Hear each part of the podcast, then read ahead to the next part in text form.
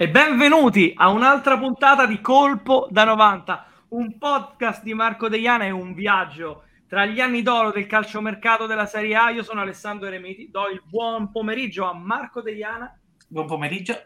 E noi, poi i nostri compagni di avventura, colui che fa le disamine finanziarie, la giovane leva, Andrea, gigante. Buon pomeriggio, Andrea. Ciao Ale, ciao a tutti. Non può mancare la sua saggezza, la sua poesia. Matteo Baldini. Ciao Matte. Ciao a tutti. Se vi dico così, non è brasiliano però che gol che fa. Il fenomeno, il fenomeno lascialo là, qui c'è. Sheva.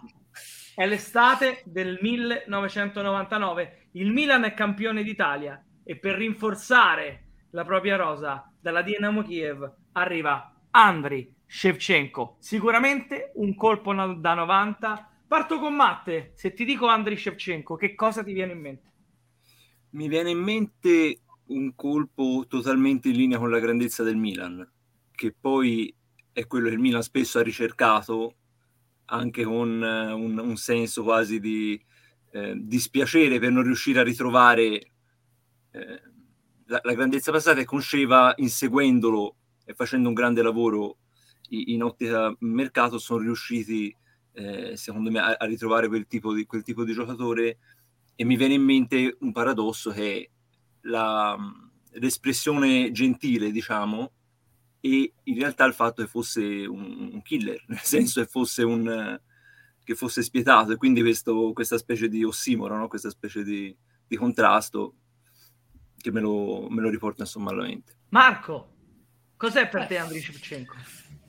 Cos'è per me Sheva? Per me, pensa che io ho utilizzato il numero 7 per Sheva calcio quando prendevo il numero 7 era perché lo indossava anche Andriy Shevchenko, quindi era quel giocatore che non ti aspetti, perché io devo essere sincero, non, non lo ricordo alla Dinamo Kiev, pur avendo fatto anche l'esploit al Camp Nou contro il Barcellona, eccetera.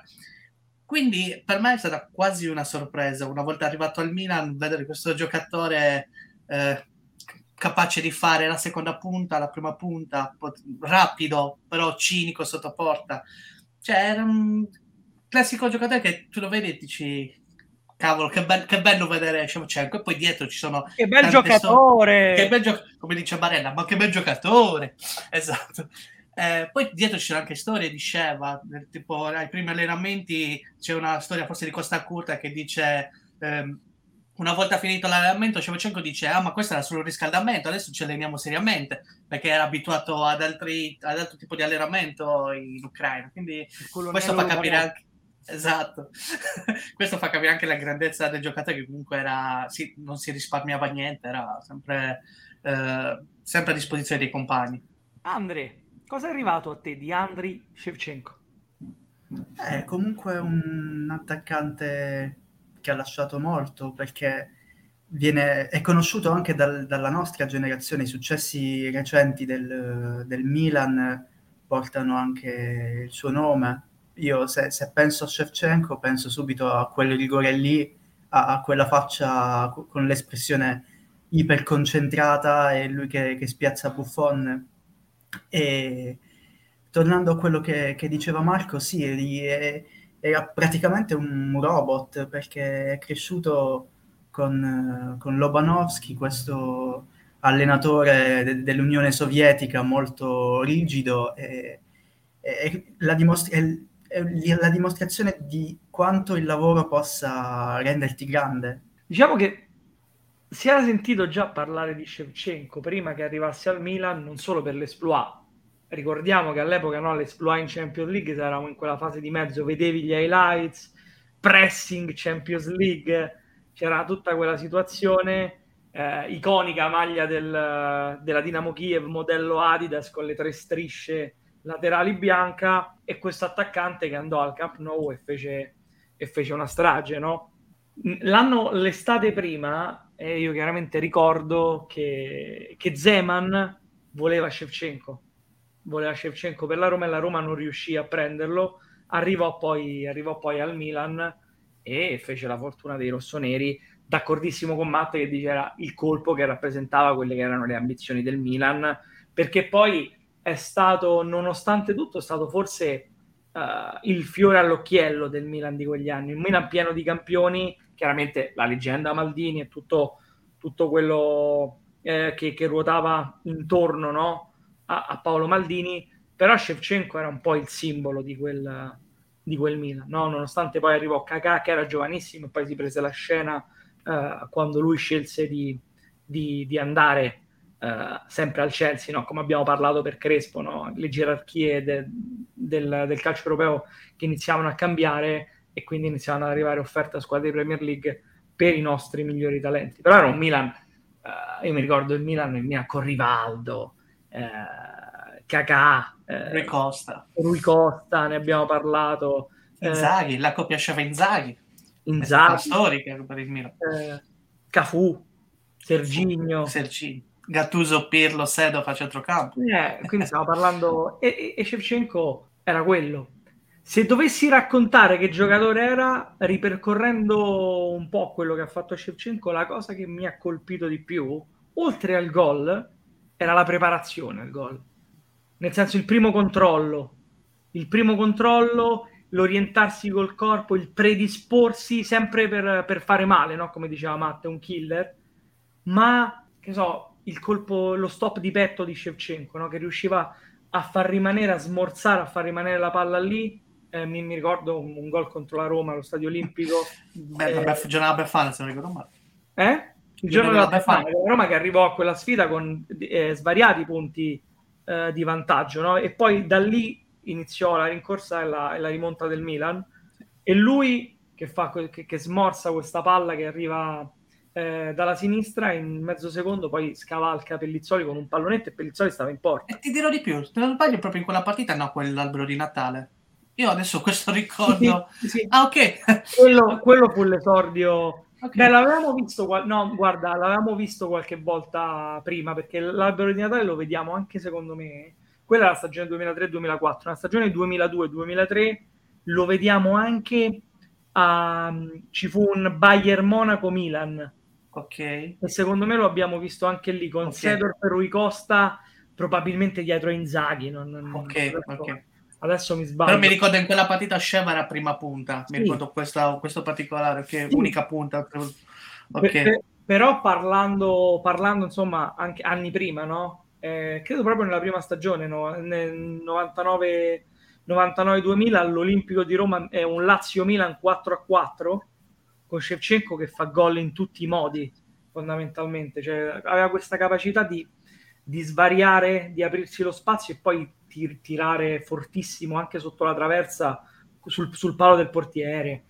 Poi, era completo perché poteva fare tranquillamente la seconda punta, quindi eh, a sostegno di una prima punta, ma poteva fare tranquillamente la prima punta perché sapeva come muoversi, dove muoversi anche la prima punta. Anche l'impatto, anche l'impatto, no?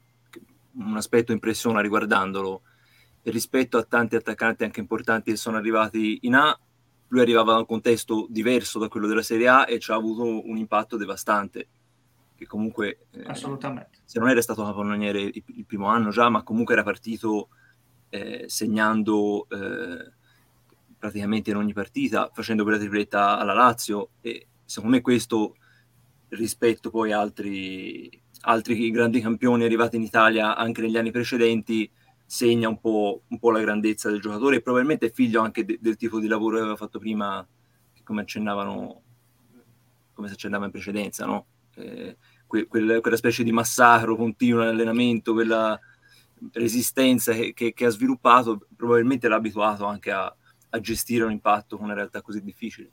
Comunque ti confermo capocannoniere alla prima yeah. stagione. Sì, ma assolutamente, ma sai che è poi... Mh, mm, è un po' il discorso che facciamo adesso, no? Eh, Premier League, campionato diverso, c'è bisogno di adattarsi, c'è bisogno... Era il discorso che si faceva eh, in Serie A, no? È stato uno dei, degli ultimi grandi colpi, degli ultimi grandi botti. Era l'estate del 1999 e poi di lì a poco avremmo perso un pochino lo scettro, no? Eh, entrando nella crisi e cedendo il passo poi all'ascesa eh, di altri. Il Milan lo, ha tentato no, di rifarlo ne, nell'ultima nel fine degli anni 2008, no, nei, nei, nei, primi anni 2000, portando Ronaldinho, riportando Shevchenko, e poi successivamente hanno ripreso Kakà, però lì invece si stava prendendo probabilmente uno dei migliori prospetti a livello, a livello europeo e lo si è portato in Serie A e quello che abbiamo visto uh, come è stato per Ronaldo e, e, per altri è stato secondo me sensazionale. Assolutamente. Il vostro ricordo uh, legato a Shevchenko? Marco. Ah, Sheva, a parte come ho detto, accennato prima, quando avevo la maglia numero 7, era un po' legata anche al fatto di Sheva. Eh, ricordo una stagione, non mi ricordo quale, chiedermi quale stagione, però una stagione fatta a calcio mi ha fatto vincere, me l'ha fatto vincere proprio con, senza, senza, problemi. Eh, per il resto, altri ricordi particolari di Sheva adesso non, non mi vengono in mente, a parte appunto la maglia numero 7 che è diventata quasi iconica per me. Matte.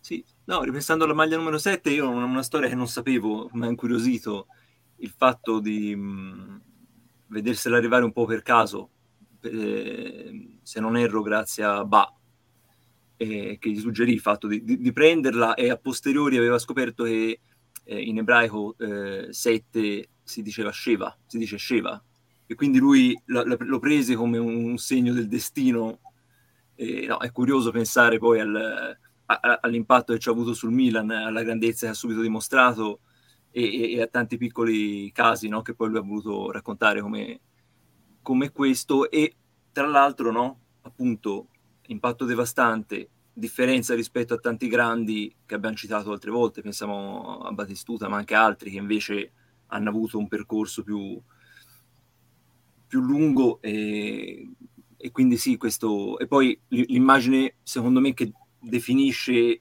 in assoluto è quella che citava Ande prima, il rigore in, in finale di Champions e, e, quindi è quello che poi fondamentalmente la ciliegina sulla torta a, tutto il percorso e secondo me l'immagine poi che rimane ripensando alla, alla grandezza di Sheva e, e, al suo ruolo nel, nel Milan.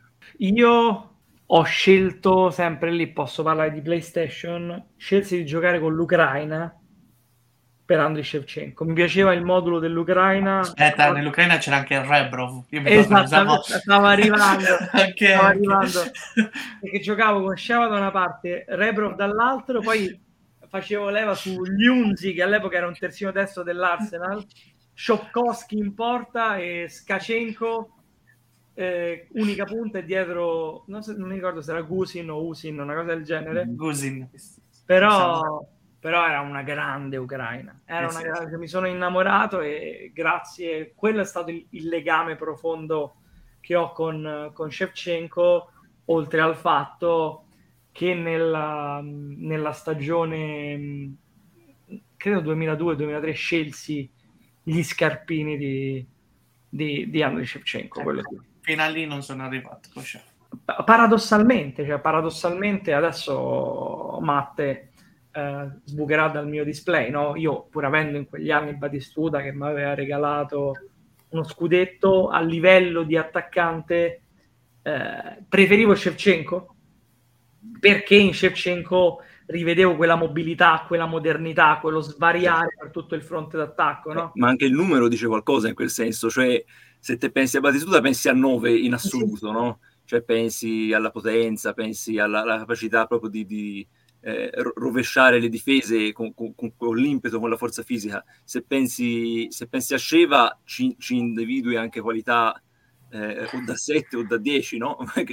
eh, se non era la Dinamo, c'aveva la, la, la 10. Quindi voglio dire, eh, ti immagini un profilo d'attaccante che unisce tanti aspetti e che poi ti diventa un profilo sicuramente eh, più completo o più moderno al di là poi delle valutazioni sul, sul centravanti e sull'impatto in assoluto, ma eh, il discorso che facevi c'ha, c'ha, come innamoramento di un giocatore c'ha perfettamente senso, secondo me. Sì, perché mm, cioè, ti, ti, faceva vedere, ti faceva vedere di tutto. Ti, mh, mm, il repertorio era vastissimo, anche con la nazionale ucraina molto spesso giocava con la maglia numero 10, no? il, il calciare di destro, il calciare di sinistro, il fare gol nello stretto, quante volte entrava in area e andava in serpentina per poi concludere eh, forte di testa, calciava le punizioni, eh, abbiamo visto gol a giro, anche, anche, nel Chelsea paradossalmente, poi dopo ci arriviamo, quando andò via no? non fece benissimo, però i gol che fece erano tutti di pregevolissima fattura, che io ricordo un gol al Tottenham in cui prende praticamente l'incrocio dei pali. Ah, incredibile, incredibile. Andre, che cosa è arrivato a te di Andriy Shevchenko? Che ricordi hai? Vabbè, ricordi personali, ho detto il rigore in finale di Champions, però ho anche dei ricordi, diciamo, recenti, perché eh, giocando in vacanza a calcetto ci stava sto, sto ragazzo più, più, piccolo di me, comunque la generazione è quella che ogni volta che, che segnava urlava Andri, Shevchenko, proprio nella stessa, con lo stesso tono di voce di, di Caressa, quindi anche il, il, il, il, modo in cui veniva Ce lo puoi chiamato. fare, per favore? Cosa? Ce lo puoi fare, per favore? Io? Andri! Andri! Shevchenko! Oltretutto Sheva a, a, un certo punto aveva fatto quell'esultanza, non so se l'aveva fatta più volte, tipo Ravanelli però con le braccia larghe, quindi sì. maglietta sì. sopra, anche quella è diventata un po' iconica perché eh, quando segnavi e volevi imitare Sheva, alzavi la magliettina e allargavi le braccia. Eh, sì, un altro ricordo di Sheva. Poker in Champions League contro il Fenerbahce, eh. insomma uno di, quei, uno di quei giocatori che secondo me appartiene all'Olimpo poi quando devi fare, secondo me, quando devi fare la, la classifica no, del, degli attaccanti degli anni 90, eh, come fai a non mettere Batistuta prima? Perché comunque li ha, eh, li ha vissuti di più, no? Lui arriva alla fine del decennio, eh, Ronaldo era un fenomeno, eh, Bieri eh, ci, ci, ci, coinvolge anche sentimentalmente, no? Di conseguenza eh, però stiamo parlando, secondo me, eh, di, di, un, di, un, calciatore di assoluto livello e infatti, insomma, non, non, lo diciamo noi, lo dice il pallone d'oro, lo dice il rigore di Manchester, che come Andre sottolineava prima, è uno di quelli iconici, no? Eh, mi viene in mente lo sguardo di Shevchenko che guarda di lato quando para, prima di partire, che dice ok, sto solo aspettando il fischio. Aspetta, quando fischi che devo segnare. esatto e che ne so, lo sguardo di Totti contro l'Australia. Sono quei rigori che più che il rigore tu hai in mente lo sguardo. What's the easiest choice you can make? Window instead of middle seat? Picking a vendor who sends a great gift basket? Outsourcing business tasks you hate? What about selling with Shopify? Whether you're selling a little or a lot, Shopify helps you do your thing, however you cha-ching. Shopify is the global commerce platform that helps you sell at every stage of your business. From the launch your online shop stage to the first real life store stage, all the way to the did we just hit a million orders stage. Shopify's there to help you grow. Whether you're selling scented soap or offering outdoor outfits, Shopify helps you sell. Wherever and whatever you're selling, Shopify's got you covered. Sign up for a $1 per month trial period at shopify.com slash try. Go to shopify.com slash try now to grow your business, no matter what stage you're in. Shopify.com slash try. Di chi calcia prima, che ne so, la faccia di Pirlo, forse anche un po' meno la faccia di Pirlo prima del cucchiaio a Art contro l'Inghilterra nel 2012. No, vedi quella Anche se Pirlo è un po' meno facciale, cioè se sta sempre Però sì, Sheva, meno l'emotività. Sheva e Totti come similitudine ci sta per i due rigori, quello di Manchester e quello del mondiale. E il gol di Andrei Shevchenko, Matte? Allora, mi ricollego a quello che dicevi te prima, perché è la stessa cosa che ha sempre colpito me, e anche rivedendo tanti gol, il primo controllo, cioè come riusciva a stoppare il pallone anche quando gli arrivavano palloni non facilissimi, e appunto mi, mi viene in mente come se l'era portata avanti ti avrei detto infatti quel gol lì che hai citato prima, quello alla Roma, per come si è portata avanti di, di petto, di spalla e per il pallonetto successivo, però ci sono anche un paio di gol eh, con uno col Bologna e uno a Udine, in cui praticamente controlla perfettamente, tipo con l'esterno, sono due gol molto simili, e poi, fa, e poi spiazza il portiere. Mi pare uno sul primo, uno sul secondo palo, ma comunque c'è sempre quel controllo che elude diciamo, il, il, il, il, difensore, la marcatura e il modo in cui poi spiazza il portiere. Poi sicuramente c'è questa varietà di, di andare a concludere perché ci sono sia i tocchi di fino che però anche le bordate, nel senso che eh, la, la, la, completezza che si diceva prima è, è parte, secondo me, proprio de, del profilo suo. E forse, come dicevi te prima, quando uno va a fare la classifica dei migliori attaccanti, forse eccellere in tutto magari ti può portare anche no, a essere svantaggiato, nel senso noi sappiamo che Inzaghi aveva un tipo di gioco, sappiamo che Batistuta aveva un tipo di gioco. E Sceva sia magari lanciato ne, ne, nello spazio che nello stretto che nel dialogo, cioè aveva comunque un, un profilo secondo me eh, più, più, che mai completo e quindi in questo senso lo, lo puoi mettere in cima in tutte, le, in tutte le fondamentali, in tutte le caratteristiche. Marco, il tuo gol di Shevchenko? Io mi, mi riallaccio per il gol contro la Roma, il pallonetto. Eh, e poi mi ricordo, vabbè, non so che avrà tirato, avrà crossato contro la Juve, però quello, cioè, per gesto tecnico, se, se, ha tirato in porta, ha visto Buffon fuori dai pali, ha piazzato la palla sotto l'incrocio, eh, il gol, non dico del secolo, ma quasi. Eh, quindi mi vengono in mente questi due gol. Andre?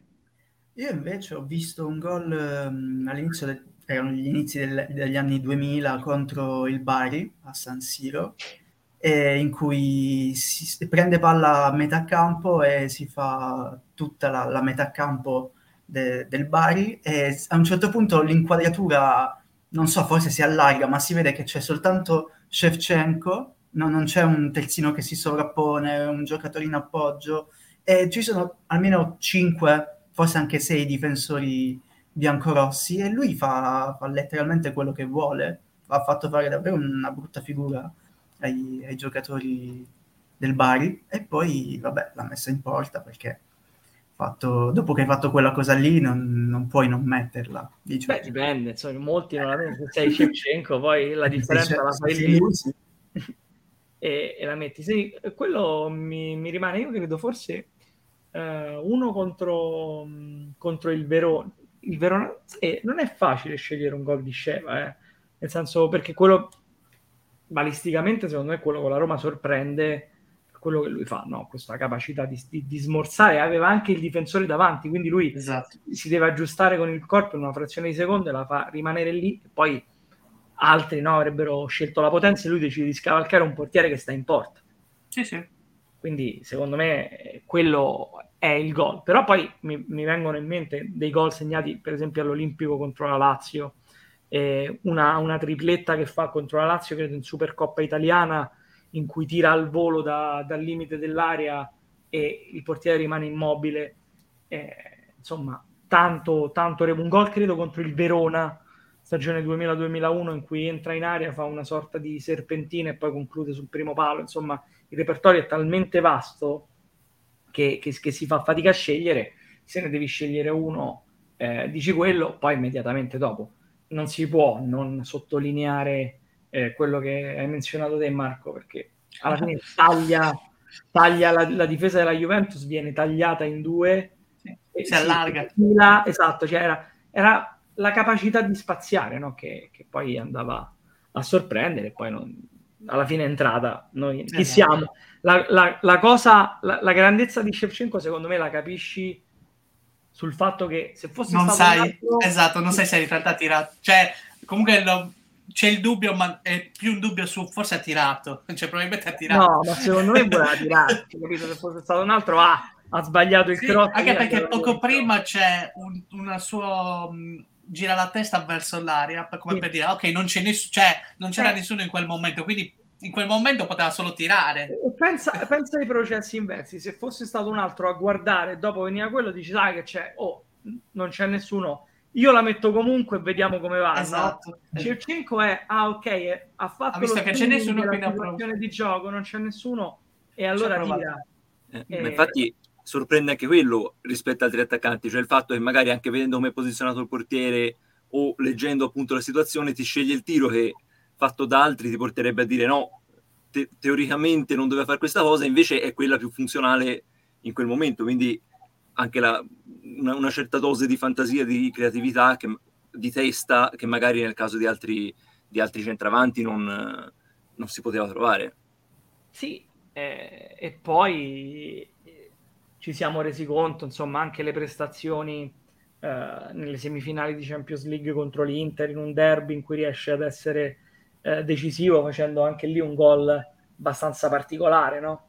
Eh, mi, ricordo un gol contro l'Udinese che, che, che gira, una semirovesciata insomma di, di prima eh, a Udine, insomma è talmente tanto vasto il repertorio e ci siamo resi conto della grandezza di Sheva, non, che, non che fosse in dubbio quando poi il Milan lo vende e eh, con la numero 7 appare Riccardo Oliveira. E, e che purtroppo non ha, non ha, avuto fortuna ma proprio perché insomma doveva eh, infilarsi eh, in una situazione pesante esattamente, esattamente anche perché Oliveira non fece male al Betis cioè da dire ah, hai preso uno, un giocatore qualsiasi eh, probabilmente la difficoltà di Riccardo Oliveira è stata proprio la gente si aspettava da Oliveira le stesse cose diceva, ma aveva tutt'altre caratteristiche. Il Milan è sempre così perché eh, rileggevo una, quello che disse Maldini l'anno prima dell'arrivo di Sceva e quando tante società si stavano avvicinando, eh, il Parma, la Roma stessa, e Maldini disse che come profilo da Milan lui si immaginava più un Batistuta, cioè si immaginava più uno che aveva già dimostrato in un campionato di quindi pensa, lo stesso Maldini, quindi lo stesso simbolo del Milan, diceva che insomma... Aveva un giocatore già pronto. Capito? Bisogna vedere poi come, come si ambienta. Quindi nel, in quel Milan lì, nella grandezza del Milan, c'era sempre il paragone, no? Si è detto anche con UEA eh, e Van Basten, cioè c'è sempre questa idea di dover essere il nuovo eh, rispetto a un campione che si è messo in mostra prima e, Shiva penso sia vero, l'ha, l'ha, gestita meglio questa cosa in assoluto. Yes, e mi sa che è arrivato il momento. È arrivato il momento, Andre. È l'estate, è l'estate del 2006 e um, José Mourinho vuole Andriy Shevchenko e il Chelsea paga 30,8 milioni di sterline. Io partirei dalla Dinamo Kiev. Cioè il Milan arriva, okay. era arrivato eh, nell'estate del 1999 per 25 milioni di dollari. Che fate voi? Quanto è in euro? Ma mettiamo, mh, se non sbaglio, 40 miliardi. Sì, era, più o meno. Era 40 miliardi. 40 miliardi. Quindi 20 milioni attuali, tra virgolette. Sì, e se ne va praticamente per il doppio perché 30 milioni di sterline erano 43 milioni di euro, qualcosa del genere.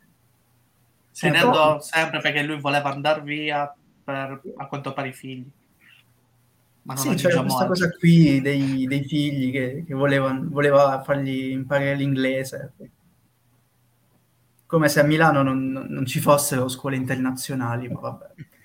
E... Ma non facciamo polemica, no? Non facciamo polemica con le esigenze della famiglia Shevchenko, noi siamo qui per valutare il possibile costo di un trasferimento di Andriy Shevchenko in Serie A Mm, chi lo sa? Al giorno d'oggi. È strano perché non, non ci sono um, termini di paragone, cioè non, non, riesco a pensare a altri giocatori dell'Ucraina che si sono trasferiti in Serie A, ma che erano già giocatori del calibro di, di Shevchenko, perché talenti lì ce ne sono. Penso a Zinchenko, Yaremchuk, Yarmolenko, però fo- che erano già forti in Ucraina come Shevchenko non, non, non ce ne sono mai stati. E non è un paese calcisticamente, diciamo, eh, redditizio, cioè nel senso non, non, non penso a grandi cessioni da, dall'Ucraina, quindi è difficile. Secondo me oggigiorno l'avrebbero pagato anche, anche meno Shevchenko di, di 20 milioni. Vado in controtendenza, sempre, non, non dico 2-3 milioni, però almeno un 15-18 milioni li, li, avrebbero spesi. Mentre poi per andare al Chelsea, sì, più o meno sono quelli perché era un giocatore all'apice della, della sua forma, il calcio inglese era eh, in ascesa e poteva c- permettersi certi investimenti penso comunque tra i 50 e i 60 milioni sarebbero andati oggi. Guarda, secondo me anche di più. Cioè, se, se, penso allo status e a come compra la Premier League, secondo me oggi un trasferimento di, di, e lo status di Shevchenko, ovvero stavi comprando comunque un pallone d'oro. Sì, sì. Quindi secondo me, insomma, quello che è stato pagato per Lukaku sarebbe stato pagato per Shevchenko, forse anche qualcosa in più. Ma più o meno forse come Lukaku, perché come, come Lukaku anche Sheva voleva andare via, quindi mh, più o meno hanno le stesse, diciamo, la stessa situazione mh, nell'addio. Riguardo all'arrivo sono, con, sono d'accordo con Amber. Secondo me un, io lo vedo come un'operazione possibile. Sì, sì, ma anche per me. Cioè, anche, anche oggi, secondo me, la Serie A potrebbe, giocando d'anticipo, giocando d'astuzia, potrebbe permettersi uno Shevchenko. Sì, perché comunque il mercato ucraino non è uno di quei mercati um, dove ci si tuffano in tanti. In, in tanti, sì, esatto. E, e uh, diciamo ci sono mercati, tipo, che ne so, il mercato portoghese che è praticamente inavvicinabile no? per le nostre, per le nostre squadre. Il mercato ucraino è un qualcosa in cui con accortezza, secondo me, i club di Serie A eh, possono operare. Secondo me, sì, sono d'accordo, forse anche qualcosa in meno di quello che il Milan lo pagò, anche perché lo status della Dinamo Kiev negli anni 90 non è lo status della Dinamo Kiev di adesso. Esatto. Secondo me hanno comunque fatto un miracolo allora, nel senso come e probabilmente sì si può paragonare a qualcosa anche d'attuale, cioè non è così lontano, così, come, così fantascientifico come in altri casi, però comunque la concorrenza c'era, il Barcellona si era mosso, comunque sicuramente è stato un lavoro lungo e, e faticoso e, e mi pare Braida eh, spingesse tanto per, per fare questo investimento e sicuramente comunque mh, l'esperienza di, di Galliani ha fatto la differenza. Sì, secondo me sì, è stato ecco, probabilmente è un qualcosa anche di, tras, diciamo, di trasferibile a, a, al presente con una dirigenza che però riesce effettivamente a fare un certo tipo di discorso non è, non è semplice. Per fare un parallelismo, forse si potrebbe paragonare al passaggio di Adeyemi al Borussia Dortmund, comunque un campionato un po' marginale, quello come quello austriaco, uh, squadra a Salisburgo forte, però di giocatori davvero forti ne sforna non così tanti, diciamo uno o due all'anno, vedi Holland, vedi appunto Adeyemi, secondo me più o meno è quello lo, lo status, no? Ehm, beh, credo che lo status della Dinamo Kiev negli anni 90 fosse un eh, pochino superiore. più elevato rispetto Poi, a quello. Poi era difficile andare a, a, trattare, nel senso che si erano proprio impuntati, che non, non, doveva andare via. Quindi in quel senso, quindi diciamo che quello che hanno pagato eh, era, era, comunque una cifra importante perché doveva, serviva a convincere qualcuno che non voleva assolutamente cedere. Però ecco, secondo me è anche una cosa ripetibile adesso, più, anche come dinamica, no? potrebbe, sia come cifre che come dinamica, secondo me si potrebbe ripetere. Sì, secondo me. Infatti queste difficoltà, se non sbaglio, Rebrov non riuscì a, ad andare via facilmente da, da, da quelle zone, diciamo. Eh, comunque, per un periodo Rebrov era addirittura, cioè era il, quello forte della coppia Rebrov Shevchenko. Cioè per dire eh, adesso non, non, ricordo un Rebrov uh, in, nell'Europa che conta ecco mettiamola così. Appunto per collegarci al fatto che comunque magari c'erano difficoltà a strapparli da, da quella squadra comunque da quella nazione eh, Rebrov ehm, lo seguivo proprio perché era poi si mosse e non, non, mi ricordo adesso non so dirti se fece prima Newcastle e poi Paris Saint Germain ah, okay. o prima Paris Saint Germain e poi Newcastle. Mi ho dimenticato questo passaggio, ok. Però sì, non era facile. Eh, aspetta, adesso te lo dico. No, addirittura prima Tottenham. Tottenham. Tottenham sì, ok, vero. Adesso che mi hai detto Tottenham mi è venuta l'illuminazione sul Tottenham. Sì. Che non è il Tottenham di adesso. No, allora ti dico ti, adesso ti dico una cosa fantastica. E... Fece Tottenham, Fenerbahce e West Ham. Quindi... Poi di nuovo Dinamo Kiev. Esatto, quindi questo Paris Saint-Germain Newcastle era eh, quello che io facevo nelle mie carriere di FIFA. ero talmente immedesimato con Rebrov che che io ti stavo raccontando la mia storia. Eh, vabbè, è, è, il bello questo degli anni 90, che comunque abbiamo storie parallele perché abbiamo giocato sia virtualmente che, che realisticamente. incredibile, incredibile. Pallone d'oro nel 2004, assoluto talento, sicuramente un colpo da 90, uno degli ultimi uh, della nostra Serie A questo episodio di Colpo da 90 finisce qui. Ringraziamo per tutto Andrei Shevchenko. Ringrazio Marco Deiana che ci ha portato in questo viaggio uh, nel, nel calciomercato della Serie degli anni 90. Ciao Marco. Grazie, grazie a te Ale. Ringraziamo anche Matteo Baldini. Grazie. E ringraziamo Andrea Gigante, il giovane. Grazie. Grazie. Colpo da 90, torna alla prossima. Ciao.